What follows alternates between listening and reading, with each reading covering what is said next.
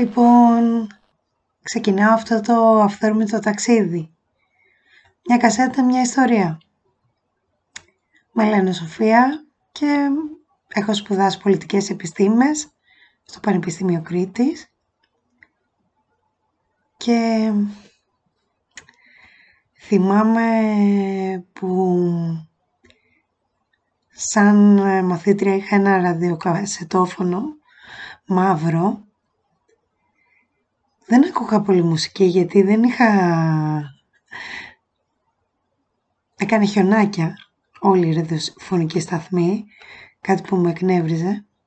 Και ξαφνικά στο σχολείο άκουσα τις μαθήτριές μου να μιλάνε για μια εκπομπή που έκανε ένας δεύτερος μου ξάδερφος.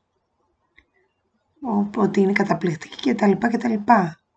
Και ξεκίνησα να ακούω την εκπομπή του ξαδέρφου μου και να μαθαίνω τα τραγούδια που έβαζε κυρίως σε έντεχνη ροκ μουσική. Και πήρα τις πρώτες κασέτες και άρχισα να ηχογραφώ ζωντανά κάποια κομμάτια από Pixlax.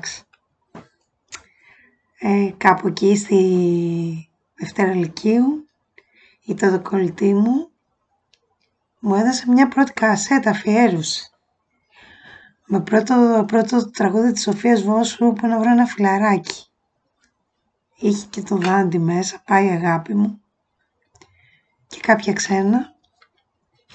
Σαν φοιτήτρια που πέρασα συνέχισα να έχω αυτό το ραδιοκασετόφωνο το μαύρο και είχα γράψει μερικές κασέτες τις οποίες βρήκα τώρα σε ένα σιρτάρι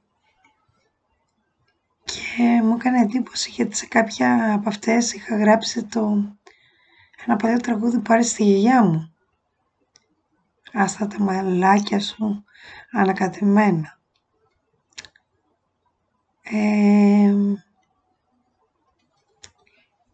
αργότερα το ραδιοκασετόφωνο αντικαταστάθηκε από ένα CD player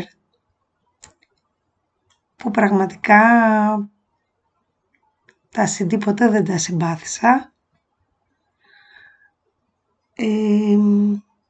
η αγαπημένη μου κασέτα, ακόμα και μέχρι και σήμερα όμως, είναι μια πρώτη κασέτα που υπήρχε συνοδευτικά με κάποια παραμύθια. Η σειρά πρέπει να λεγόταν Άμπρα Κατάμπρα και ακόμα θυμάμαι την Τοσοδούλα.